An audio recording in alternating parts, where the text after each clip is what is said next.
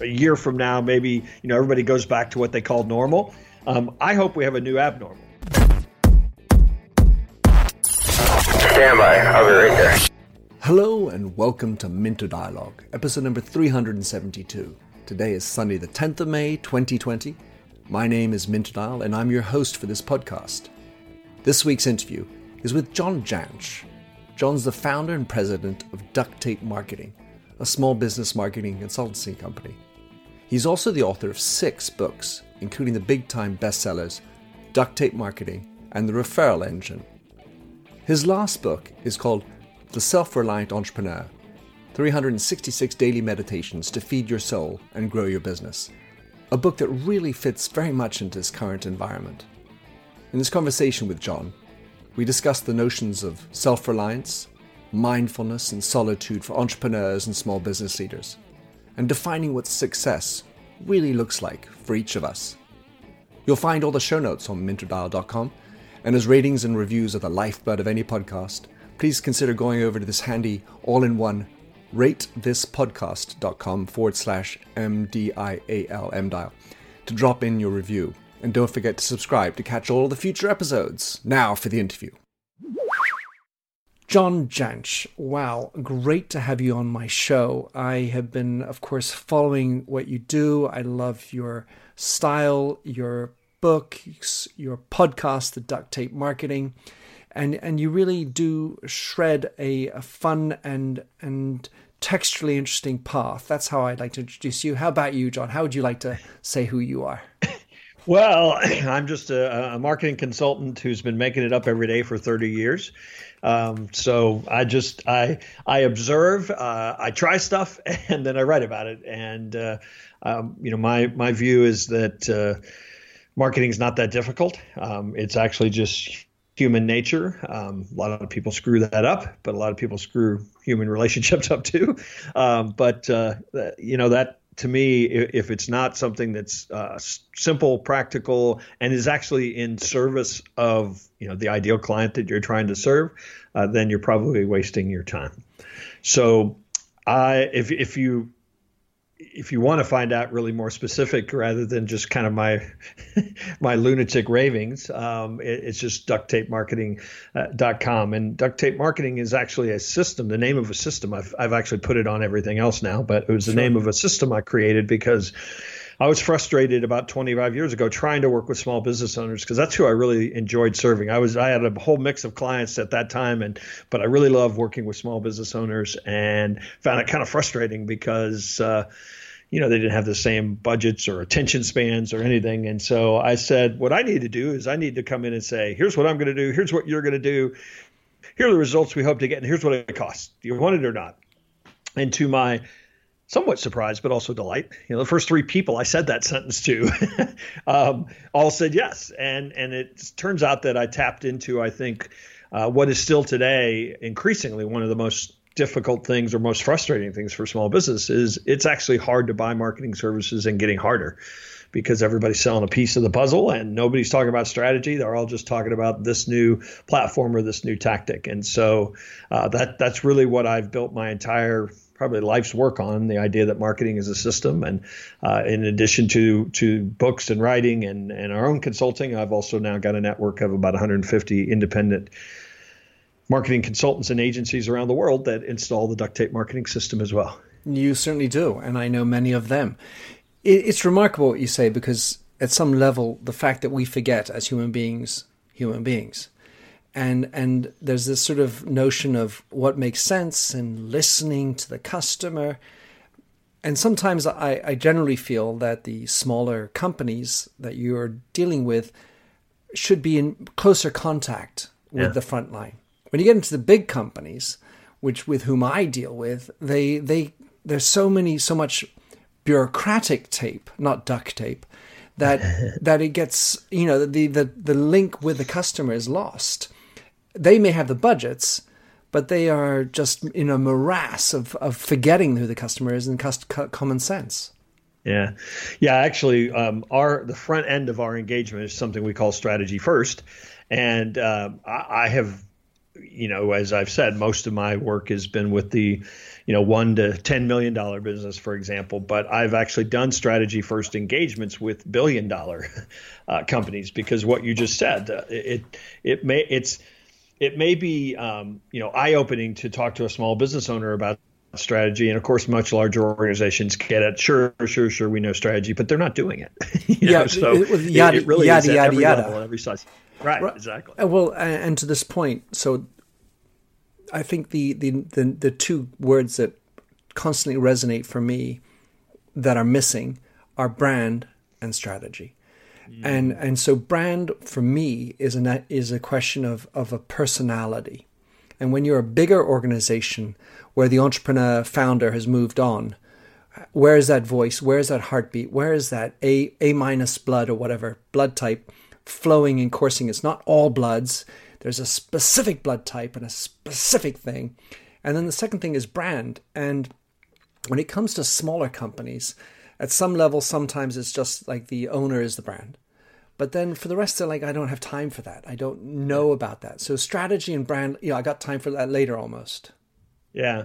I, I tell small business owners all the time because I've been saying the same thing that, that, you know, small businesses have a brand. Every business has a brand. It's just whether or not you're directing it intentionally, because the essence of a brand is just what the market thinks about you. Um, and so, for a lot of uh, small businesses, as you said, you know who they are being, who the owner of the business, the founder of the business is being. Certainly, who how their employees are are being perceived out there in the world. That's that's their brand, whether you know whether it's a positive or negative or good one or bad one. It, it, it does exist. One of the things that I tried to push in the bigger companies was the idea that executives need to have a personal brand participating in the conversation of the overall organization. When you're a smaller company, it's sort of obvious. You know, you are the salesperson, the coffee maker. You know, you're you're doing whatever you can, and you're you you know you founded it, so you are it. What's your opinion about certainly as you scale up into bigger companies, the role of the founder present or the you know the, the, the senior executive's role online? Well, I think increasingly it's become the, the keeper of the culture. Um, to tell you the truth, I mean it, it's. I mean you said specifically online, but I think for the organization, the role they really serve uh, quite often is is the one that's setting the tone, that's telling the story, um, you know, in, in, and not necessarily in uh, the day to day stuff. Now, a lot of them are also beholden to a board and to you know financial mm-hmm. performance and things. But I think inside the organization and maybe their public presence online, it, it's probably to be a, a model of the culture that you know, not that you want the market to perceive, but but that you know is true about the business. That is sort of the brand promise, you know, delivered through culture. In your book, Self Reliant, the Self Reliant Entrepreneur, which I, I tended to think through my prism, which is big companies, mm-hmm. you do talk about the ideas of messiness and, and imperfection. There's a Thoreau quote, which is The fault finder will find faults even in paradise. Love your life, poor as it is in big corporations, we tend to like to polish things and make things yeah. look spick and span, get the agency to retouch my face. I don't like the wrinkles. Yet, that's what I think customers are looking for. Do you, do you think that is maybe the biggest winning point that small companies can have over big companies? I, I absolutely do. Um, you, you, know, there's a lot of talk about this idea of, uh, you know, the hero's journey um, and you know stories in in companies. And you know the the the customer for a small business is you know is the hero of the story. And I think that small business owners small businesses in general have um, a, a much a much better chance of connecting with we get you. You know we we truly understand your problem. Um, and uh, you know all you have to do is go read for small businesses go read their reviews um, assuming they have good like Google strong good you know Google five star reviews, um, and you, you you will get a sense of what that business does well from those reviews. And I can almost guarantee you it will be it will say little about the service. You know, if you're a tree service, it doesn't say they cut my tree down well. It always says they showed up on time and they cleaned up the job site. I mean, it's always about the people, it's always about the experience. And I think small businesses have a real opportunity to to deliver, you know, on the promise um, in a very again, it's it's not automatic, but I think they have that opportunity um, in a way that is much closer to uh, the the actual customer's story. In in the book, you have these uh, wonderful sayings, and, and it's clearly a personal journey that you went through. what did you learn at the when you put the final dot on the final yeah. point? So maybe we ought to explain the book a little bit. Go for it. Um, because that might help with the context. So it, it is a daily devotional, meaning every single day you wake up and there's, you know, there's, it's May 1st when you and I were recording this. You know, you get May 1st uh, for reading. Uh, then every day starts with um, some literature that I curated from the mid 19th century. So you mentioned Thoreau and Emerson and Margaret Fuller and Louisa May Alcott and then you get about 150 to 200 words, maybe contextualizing the reading uh, for today's entrepreneur. And then I leave you every day with a question, challenge, a challenge. Yeah. So it's it's um, it's meant to be a practice. It's not a book you take on vacation and read. it's something that maybe you you do in your morning if you have a morning journaling or meditation or you know reading. Uh, practice like so many entrepreneurs do. It's it's kind of meant to to inspire the day for you. Um, and and so that's you know that was my thinking and and the way that it fit into my practice or or you know why I wrote this book frankly because it's vastly different from my first uh, five books is that that's something I've done for 20 years. Um, you know I, I think uh, entrepreneurship is the greatest self development program ever created. And uh, you know, if you if you intentionally work on yourself, you intentionally get more aware, you intentionally study, uh, ideas, witness your thoughts. Um, you know, that's that's the only way you grow. And uh, um, so this book is more of a why-to book as opposed to a, a how-to book, uh, and it's it really is meant to be something that you know you spend about 90 seconds every day, and uh, hopefully that something lodges in your brain, uh, and you start you know showing up uh, in, in a little different way. And what about you? What was your journey, or at least how did it sort of what? Did, how did it land for John? I mean, because yeah. you, you, write a book, and I, we both know what that's like, and it's a big yeah. process, and yes. and and you made choices. You made three hundred sixty six choices to begin with, if you will, or, or, actually, there's the whole idea of doing the book, and then yeah, you know break it down into these different ones. Um, May the first, by the way, I, I, just checked it out. Is "Fear the Storm" by Louisa May Alcott. Lovely weather so far. I don't know how long it will last, but I'm not afraid of storms, for I'm learning how to sail my ships. My ship. That's a that's a lovely one, uh, John. Um, so, what about for you? What what did John Jantsch come out of this book with? I think probably, you know, what's interesting is, of course, I wrote this book in the uh, fall of 2018 and spring of 2019 uh, came out in the fall of 2019. So uh, I wrote it in a, a pretty condensed, when, when, it comes to book writing, a pretty condensed period, especially given all the research that went into it.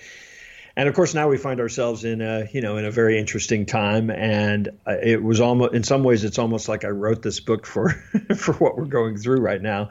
But um, for me, what I came out with is, is some of the things I'm experiencing now. I, I, I feel a sense of peace um, I probably have a uh, redefined my my idea of you know what I'm here to do and who I'm here to serve. Uh, I've certainly changed my um, relationship with success or what it means, and, and I'm um, and, and and you know this is this is all stuff that I've worked on forever. Uh, for, quite frankly. But it it's stuff that when you know when you when you take an entire year immersed in this kind of thinking, uh, it it certainly uh, you know, it certainly cements kind of uh, some things. It's an amazing thing.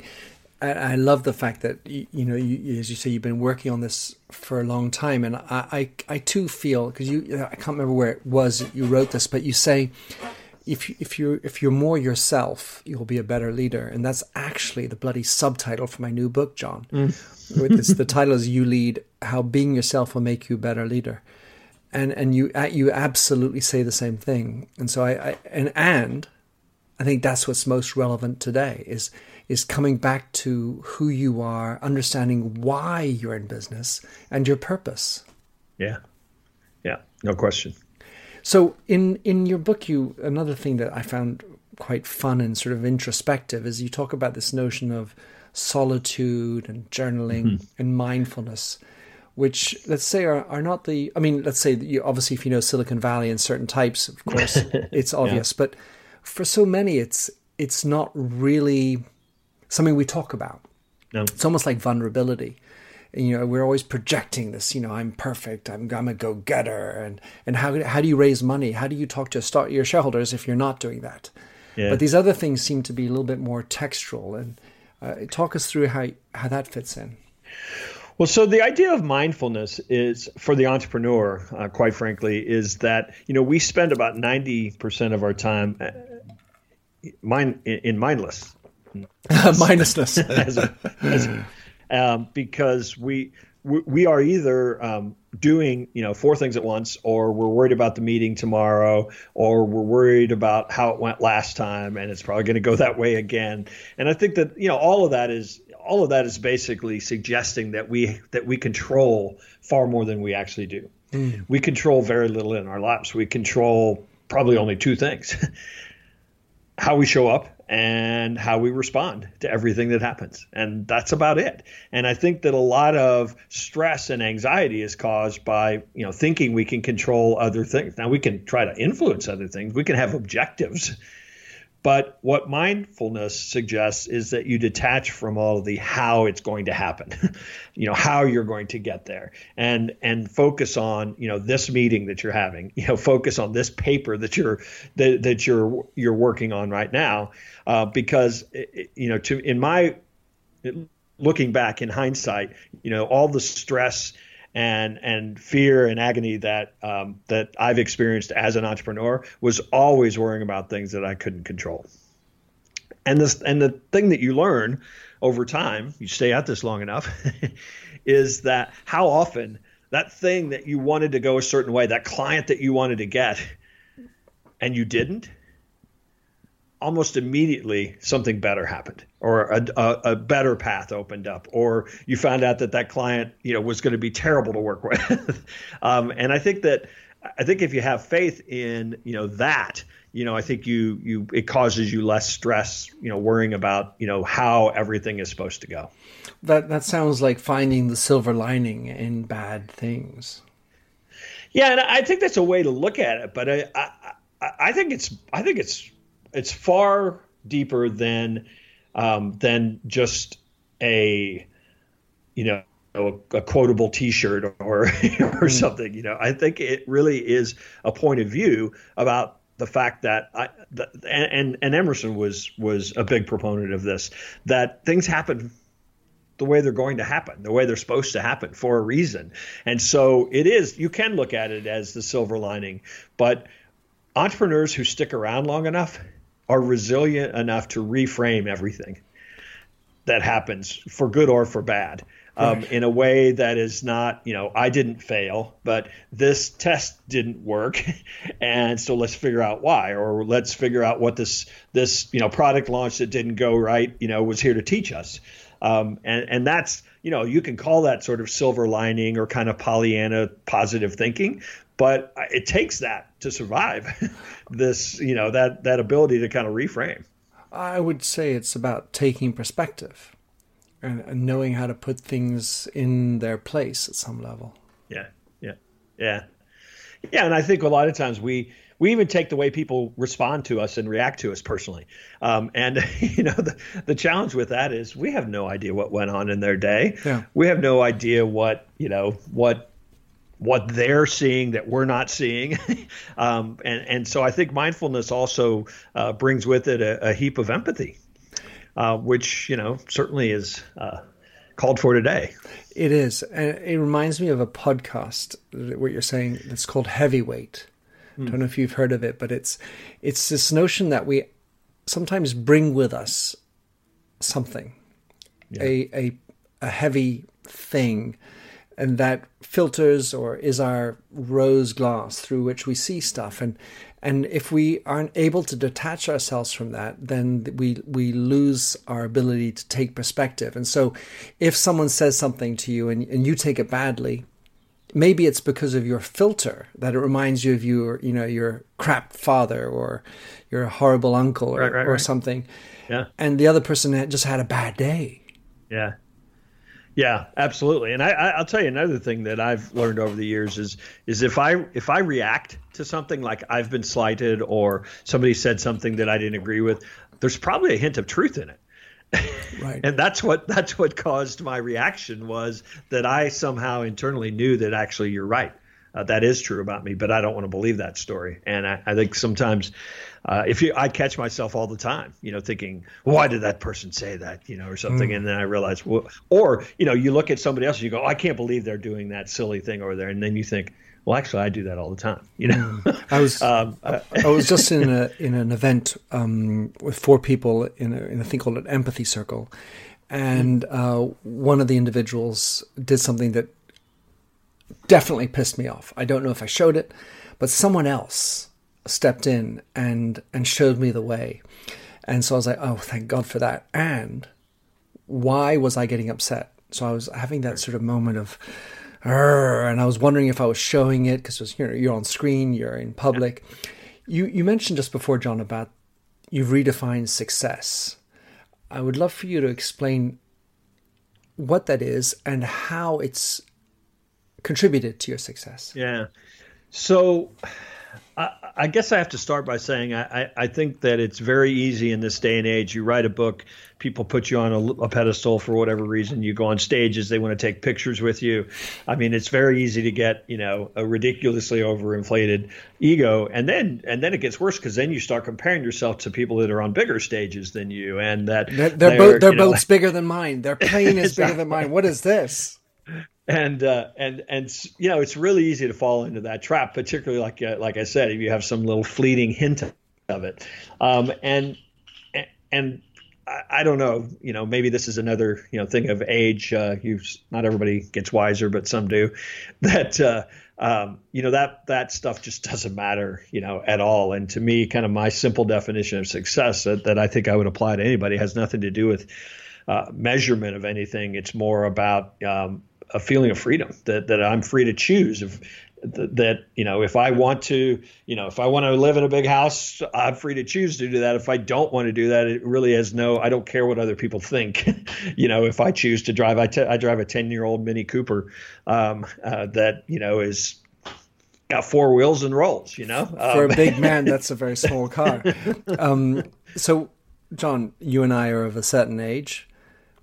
Why don't we do that at, uh, you know, 40 years ago? And, and, and, or maybe more pertinently for those who are listening, why would somebody who's 20 start to get on that bandwagon now? And what, why are they waiting? Yeah. So uh, there's two parts to that question. I think a lot of it is is you know societal, is you know the environment we grew up, but we all also know the exceptions. I mean that you know the, the the kid in high school that everybody used to poke fun at um, probably was more self assured than anybody. um, and I think that that you know the the first part of your question, you know, why do we do it? Is um, I just don't think we trust ourselves enough. Um, and that's really the whole idea of self-reliance, uh, in my view. A lot of people look at it as, oh, going it alone and you know, killing your own food and you know, not depending on anyone else. And it really is more about actually having such a thorough level of of self-trust that you're not impacted by what other people think you should do or say or you know what what the common path for everybody your age is. Um, you know, you you really are are more in tune with what you know what you your heart, what your soul says uh, to you. And I think that it just takes a long time for people to actually get deprogrammed into, you know, having the ability to think that way. So that that is maybe how we've got to where we've got to. I think I, I'm on that same path. And and my little sub narrative is that not because we're at our age that we actually do get it, because there are plenty who don't. Sure. I feel like I've had to go through kind of a life changing event to really spark me, and, and mine was uh, 19 years ago. So up until then, I was sort of on my little, you know, wagon and running and da da da da da. And then all of a sudden, oh my gosh, life is short and I've got to get the shit right. And and so how do you? What's the persuasion? What what kind of argument can you have for a 22 year old coming out of university? Yeah. Listen, dude. Or do that. You know, that's a that's a really tough one because I think if you look, if you ask most people that have, um, you know, very few people go through life and just go and just have it all figured out. Most people have something. I have a, a I wouldn't call it traumatic, but I have something that altered my trajectory for sure um, in, in my career, and and I think most people will point to that. It's almost like we have to get pushed into a corner yeah. sometimes to to actually say, you know, enough. um, I'm going to do my own thing, and and you know that's that's the, the, the rags to riches stories that everybody likes to tell on the internet. You know that there is a lot of truth to to that. You know, and and I think sometimes comfort and and um, you know complacency and and just doing just well enough, you know, stops people from, or, or, or, certainly allows them to to live in a state of mediocrity, um, deliver, you know, so-so results, deliver so-so work, care about people so-so, uh, because hey, it's not costing me that much, you know, and and the the idea of going out on a limb, risking everything in my view, you know, to follow my heart um, might, you know, might be too scary. Um, you know, the, the reason I chose the literature that I chose from the mid 19th century is that was sort of the first countercultural period in America. We were on the cusp of the Civil War. We were uh, women were trying to get the right the right to vote. Uh, we were trying to abolish the legal act of human slavery, and all of a sudden, you know, the writing of that time period was like, wait a minute, you know, maybe we should stop listening to, you know, our forefathers and our preachers and our, and our teachers, and maybe we should start following our, our own path. I mean, even the fiction from that time period. Uh, you mentioned Louisa May Alcott uh, from Little Women, um, Scarlet Letter, Moby Dick. Those were all stories where the protagonist, uh, it was the first time a protagonist in American literature said, This may cost me everything, but I have to do what I have to do. And I just think that that's tremendous advice for entrepreneurs. Hmm. I love that. Um, of course, I, I, think about storytelling in general and, and its role as a, an ability for us to improve our empathy by leaning into the characters that are, you know, you and I obviously didn't live that experience, but by reading great literature, you sort of you you become the character, the fictional character, and you start thinking about what it feels like to have been a woman subjected or or black slave or mm-hmm. you know that kind of stuff. And, and then oh my godfathers that was a different experience. I wanted to link one thing john as we terminate our chat here is um, this notion of of being yourself and purpose. Mm-hmm. are, are they necessarily linked? No i would say they probably are not necessarily linked. I would say they can be uh, linked but i say the disconnect is that purpose, having a solid grasp on purpose, pushes us to do things we maybe don't want to do, that are inconvenient, that are hard to do. That may cost me um, everything. That may cost me everything. Whereas being ourself maybe is maybe becomes opinion of I'm going to do what I want to do um, because I'm just being me. You know, you see right now a lot of people doing Facebook lives where they're sharing, you know, how we should feel and they're being authentic. And, you know, to me, that's just that's just an excuse not to actually do some hard work. Um, and I know that you know, I, again, I've done I've done my share of that as well.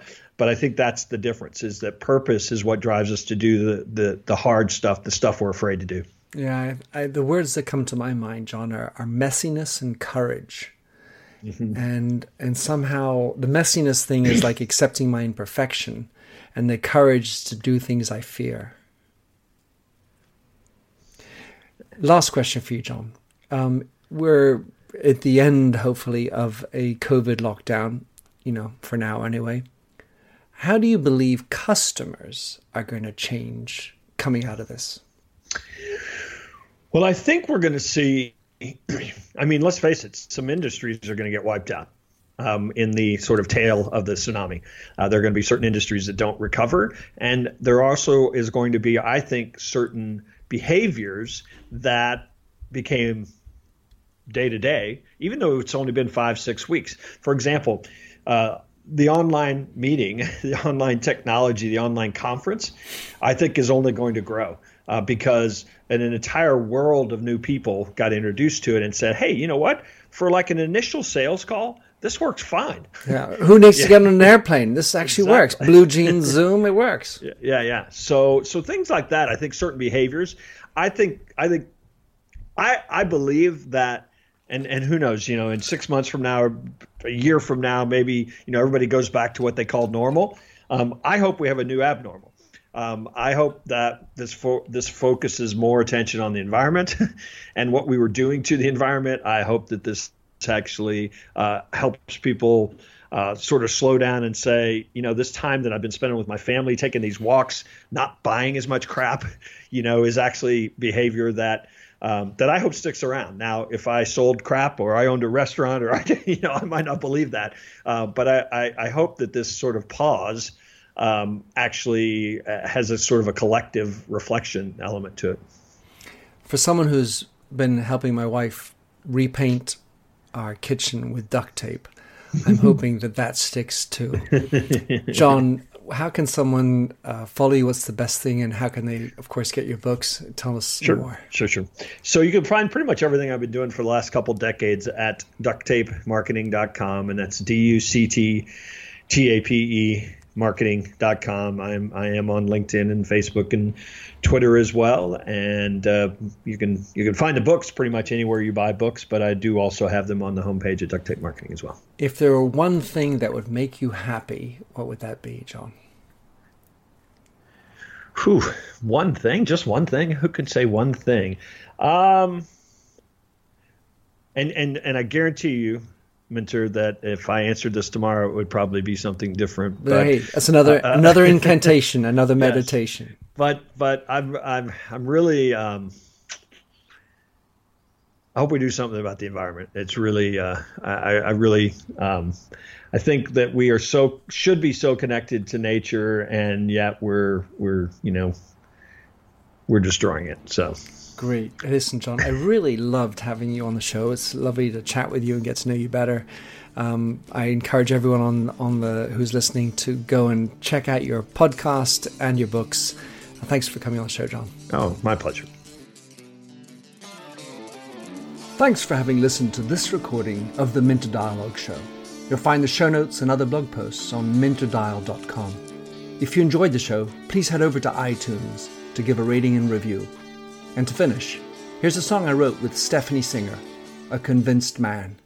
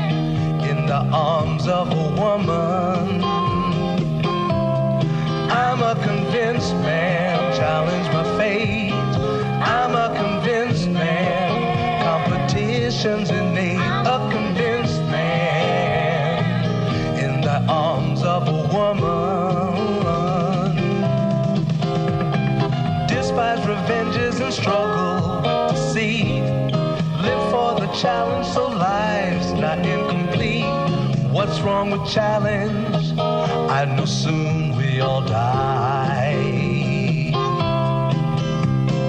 I like the feel of a stranger tucked around me, precipitating the danger to feel free. Trust in my reason and let me show you why.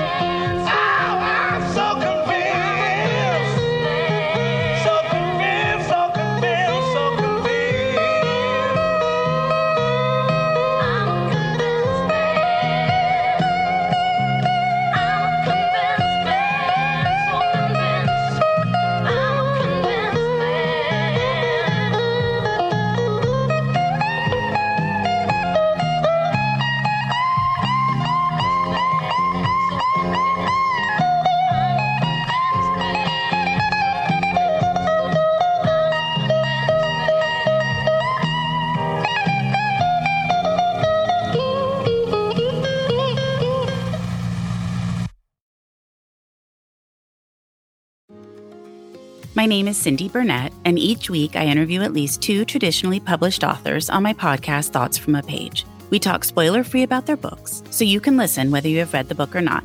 And then we delve into things that you most likely won't hear about anywhere else the importance of the cover design, why they included various aspects of the story, personal details about both the books and the authors' lives, and so much more. You can find the podcast on every major platform and learn more about it on my website, thoughtsfromapage.com. Thanks so much for checking it out.